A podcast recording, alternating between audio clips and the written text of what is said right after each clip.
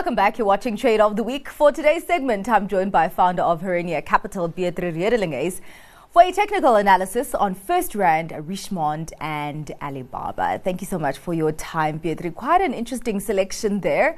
Uh, let's actually start off with First FirstRand. I mean, we know the optimism that has come with all the banks, and I'm sure that has actually uh, benefited FirstRand, which is the JSE's most valuable uh, uh, bank on the JSC. Of course, we know the high interest rate environment has benefited those banks, but also we've seen the pressure that comes uh, that has come with that uh, on consumers, uh, where they have had an increased credit impairments. Mm. So just talk to, talk to us about what that chart for First FirstRand looks like.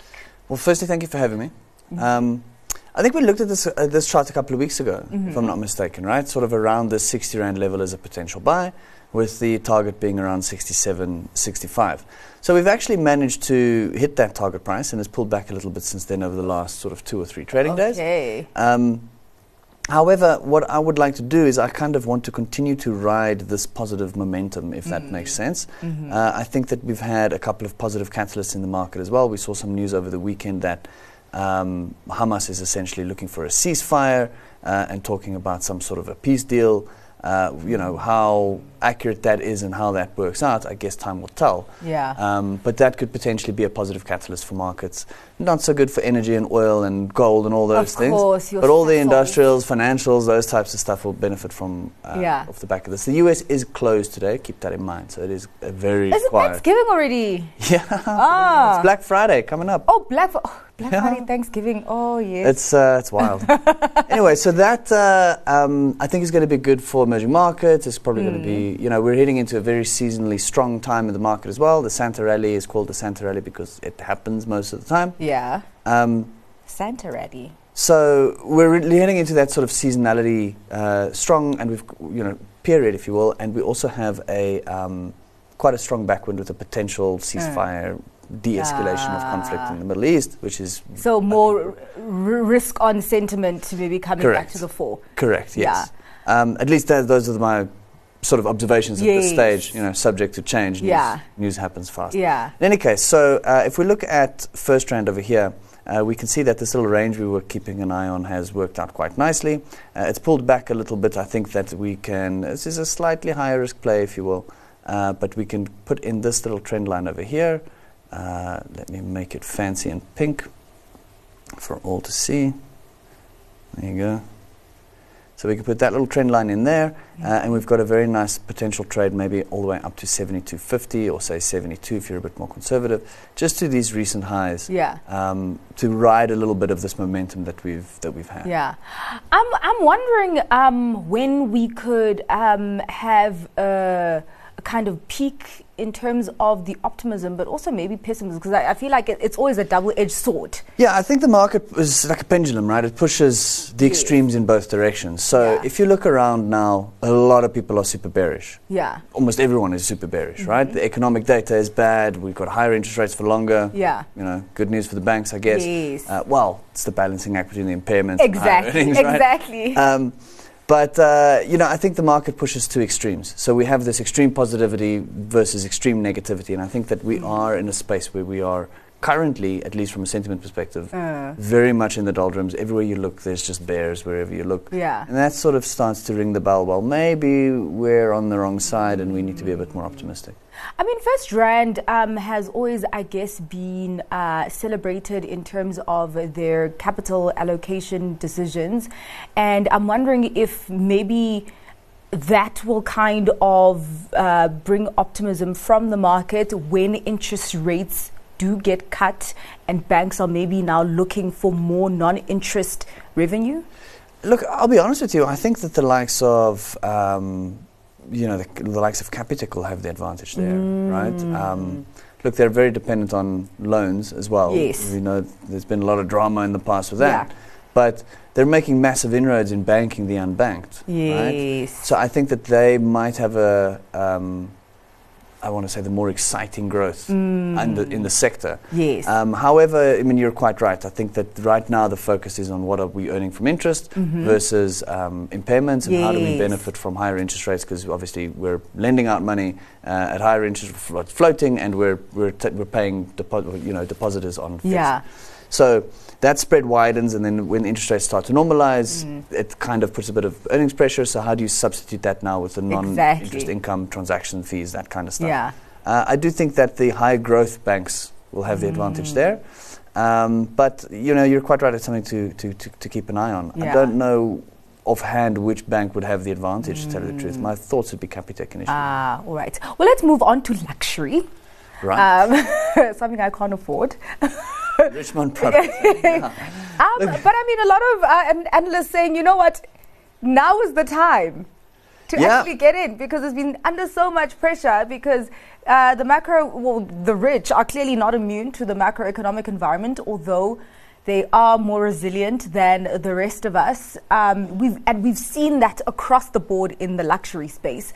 Uh, and Rish, Richemont, a lot of analysts saying it's, it's looking very attractive. Now, look, the rich get richer, as they say. Um, it's maybe not a great way to start a Monday about these types of things, right? Um, but yeah, so the, we know that the luxury segment is generally less elastic to um, you know economic pressures. People who are wealthy tend to you know buy nice things regardless of where Yeah. we are in the economic cycle, right? Um, so yes, we do have seen a, a number of headwinds for Richemont, which seem to be clearing. Some of them uh, coming out of China. China Yes. seems to be uh, doing what it can to stimulate their economy. Also, we'll talk a bit more on China later. But I think we'll talk about Alibaba for a little bit. Um, but if you're just a good old-fashioned trend-following chartist, Mm-hmm. this is a nice entry point, right? We can see uh, we've been having these kind of, you know, decent waves upwards or nice little uptrend, if you will. Yeah. And every now and then we hit a spot where we have this little downtrend in place for a few months and then Yeah. it breaks, right? And this has happened a number of times. Uh, so we just have a solid uptrend here and we had a nice little buy signal. Uh, we see we can, you know, making use of different uh, indicators, stochastic, which is a measure of momentum, yeah. has been sort of floating around the bottom of this thing for a long time as the market's trended down. It's finally broken up and seems to be breaking out. So we might have a little bit of headwind here at the 89 day moving average, which is currently at around 250 Rand. Uh, but if we can get up and through that, you know, there's no reason for this trend not to Yeah. continue.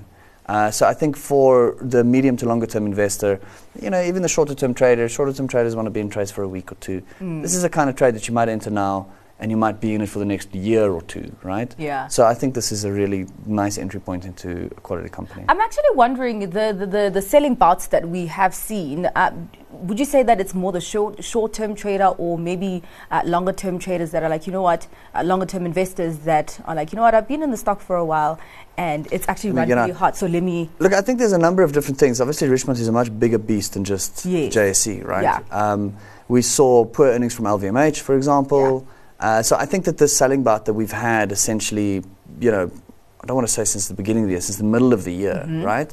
Um, I think that was just on the back of, you know, deteriorating global economic conditions, Yeah. as well as deteriorating earnings from yeah. other and, luxury and brands. sympathy from from the other And, luxury you know, brands. so um, obviously they are com- not completely immune. I mean, we joke Mm. about it. Oh, rich people don't really yeah, care. yeah, Obviously, they're not completely immune to the economic Yes, cycle, right? So there has been some pressure on the earnings and the rest.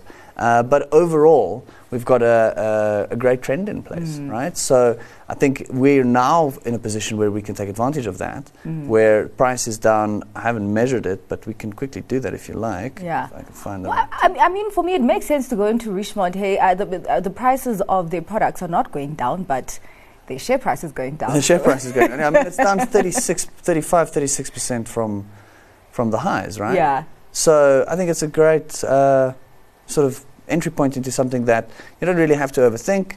Um, you're you're going to probably add this as a corner piece of your Yeah. portfolio for the next you know two or three or five years Yeah. potentially. Uh, so I think it's a great entry point. Ah, all right. Well, uh, as we were talking about China, nice segue into our next stock, and that is Alibaba. Um, there was quite a lot of um, good market sentiment. Um, when was it? Beginning of the year, when they said that they would be uh, separately listing their different uh, businesses, about six, if I'm correct. Mhm. Um, Some of them have now been cancelled, I believe. y- which is now i- including the cloud computing business, and it actually, I think, twenty-one billion dollars got wiped out of its market share last So week. I want to put some stuff in perspective for you. right? So this candle right on the end here, that is when the stock listed on the exchange for the first time. Mm. We are now below listing price, and revenue Okay. is ten times more than it was. oh, So I think this is somewhat undervalued. Right. So there's been a number of challenges, as you say. There's some listings that were planned and didn't happen, and you know lots of uh, market cap was lost in the process. Uh, we also have a situation where the Chinese government has been doing this tech crackdown, which I'm sure has been a topic for the last two years, Mhm. right? Um, where regulation is tightening and it's becoming more difficult for people to publish games. It's becoming more difficult for people to publish apps. but Uh, not so much now. We're now, I don't want to say it's over, it's Yeah. a little too cocky, but Mhm. it's easing, right? Mm, Uh, so we've seen a bit of a rollback in the stringent uh, sort of control Mm. that uh, maybe it's a case that they've now gotten the control that they want. Yeah. Now they can lax the rules a little bit okay. uh, because everybody's complying, right? Either way, the, the regulatory crackdown seems to have mostly eased somewhat. Yeah. So I think that that creates an opportunity for Chinese tech to outperform US tech. Mm. Right, we've seen the Nasdaq, for example, just charge forward, and good times, bad times, it's trading near the highs, right? Mm. Um, and that's all sort of US-facing tech businesses, Yeah. Apple, Tesla, all those things. Where some of the mega corporations on Earth are Chinese tech companies, Mhm. which I mean, we all know the Naspers story, right? Yeah. Um, so I think that there's an opportunity here for these companies that have kind of been undervalued and Mm. outshined somewhat by the West, Uh, and because of the, obviously the economic and Yeah. sort of regulatory challenges in the in, the, in China as well. Yeah. Those start to ease up a little bit. I think that these Chinese tech conglomerates can really run. So that includes the likes of Tencent, right? So a way to express a view in this trade would maybe not necessarily be to buy Alibaba. Not everyone has an offshore trading account. Those that do, Alibaba BABA is a good, Mm. uh, or Baba is the code. Yeah. Um, I think it's a good long-term entry point for the long-term investor. I mean, we're heading into December. I'm sure everybody wants to take a break. So yeah. Active short-term stressful trading maybe not the right call. Yeah. Um, but I think if you can pick up some Alibaba shares here, um, sort of anything under eighty dollars, I think in five or ten years from now you're going to be very very happy. Yeah, it seems that there are a lot of investors who are very keen on those Chinese uh, stocks. Um, yeah, some saying this is an opportunity to buy the dip, and some even saying that if you're going to dump Alibaba, maybe go for Tencent. I don't know, man. I've got a I've got a strong. I wouldn't sell Alibaba at the lows. Do you know what I mean? yeah. Um, it is below listing price. It's a much bigger monster than now than it Yeah. was back then. And to sell it now, I think would be a mistake. Yeah. I mean, that's really uh, ju- just something great to note. Um, but I'm just wondering, because now we're talking about the, the crackdown, but there's also um, the, the, the US uh, chip uh, export curbs that, the, that they've listed, that they've cited, Alibaba has cited as to one of the reasons why they can't list this uh, cloud computing business. I'm just wondering how far that may affect the bottom line. Look, I think I don't know. Yeah. to be honest with you. Um, I don't quite know how to read the chip market at this stage. Lots of analysts are um, trying, but there's a lot of deceit. Yeah. Uh, if you look at someone like Nvidia, for example, hmm chip sales were growing phenomenally, Just right? coming out with results tomorrow. Exactly. So, um, if you look at someone like Nvidia, if you really dig through those financials, what you'll see is that a lot of the chips they sold to a non-profit. That non-profit, you know, does a whole bunch of different things, but it is funded by donations from, you guessed it, Yeah. Nvidia. So they're selling chips to themselves using different companies so they can report to the market, hey, we've got gr- growth in sales. Yeah. But they're running, um, you know, big AI projects through a non-profit that needs chips that they're funding. yeah. So it's Yeah. not quite, um, you know, uh, I don't, I don't know. It's kind of, it seems like they're doing some accounting magic, and that gets the share price going and going and going and going, and makes everybody a huge amount of money. Yeah. But the end of the day, is that reflective of really what the market wants? Mm. Right? Um, so as we know now, most of the chips are still manufactured kind of in Taiwan. Yeah. I think that um, you know, as long as that situation in that area of the world remains politically stable, Mhm. uh, I think we should be okay for uh, chip manufacturing. And yes, the US will take some of it to, the, to, to their shores, Yeah. uh, but I don't think it's going to be the world's biggest impact on China. They're, they'll catch up. They're, Well, talking about uh, propping share prices, um, just going back to this plan to separately spin off and list all these different businesses, is it a case of Alibaba realized how undervalued the stock and that this is basically just to unlock a massive amount of value there? Yeah, so that is one of the things I think that board members like to do, Mhm. right? Is to, uh, I mean, obviously they have uh, compensation deals based on share price performance as well as company Yeah. performance. So if the share price is down, you know, from three hundred and twenty dollars to seventy dollars in a couple of years, two three years, you know, their their bonuses are looking a bit thin, right? um, so yeah, so you have the situation where that you have that value unlock to create value for shareholders by separately listing the stuff, and we can honestly look at someone like Naspers, for example, and say that that is a huge success. I mean, Yeah. Naspers was three thousand rand a share, then it's split into Prosus and Naspers. Mhm. Pr- Naspers, you know, went back to three thousand, and Prosus went to thousand five hundred. Mm. So it was an enormous amount of value that was created there, right, Ah, or unlocked, if you will. yeah, Um, so some of them really work very well. Yeah. I think. Would you say that this is also maybe a good time because um, analysts are always even, uh, you know, telling us, you know, you need to actually go into the stocks that you think will benefit, for example, from the interest rate cuts now before they Mm. get cut. Exactly. Would that be the same with China right now, especially while we're seeing kind of still I shakiness when it comes yeah, to growth? it's an interesting question. I think we have a couple of things happening. I think we have a power shift happening from west to east, Mm. right? I think this is something I've said before. Yeah. Call me a theorist, if you will. Um, but uh, I think we have that power shift happening from, from west to east. Yeah. And I think that we probably start to see the eastern economies lead the western economies with things like monetary policy. Yeah. So already we're seeing, um, you know, okay, there's a couple of interesting things. Yeah. China's struggling really to get inflation going, Yes. which is why they continue to cut, Yes. um, you know, reserve bank Interest rate, requirements yes. and interest rates and trying to stimulate their economy, while the West is like suffering from trying to get inflation down, right? Um, but at some point, China begins to find some success with the stimulus that they're doing. Mm. And then you have this m- sort of massive outgrowth type period for Yeah. Chinese and call them BRICS markets, Mm. while NATO markets or Western markets, US, Europe, are still uh, in the doldrums. So you're quite right. You have to try to uh, anticipate, okay, if there's a change that's going to happen Yeah. within the next 6 to 12 months or potentially even 12 to 24 months, Mm. well, how do I position myself now to take advantage of that? Because markets generally are forward looking. So this Alibaba position, for example, is one of, you know, looking forward to there's, um, you know, a number of different things. People are going to start to exit the US markets Mhm. because if their economy really is struggling as much as we think it is, Mm. tech companies can't stay as high as they are Yeah. right? So tech investors have to sort of migrate elsewhere. China is a good option. Then you have um, Chinese, you know, economic stimulus that they're that they're trying Yeah. to do. That we say starts begins begins to work. So that increases demand for you know minerals, whatever, whatever. But also average everyday uh, Chinese person's life improves. So Yeah. they spend more on the internet, on tech, on online sales, that kind of stuff.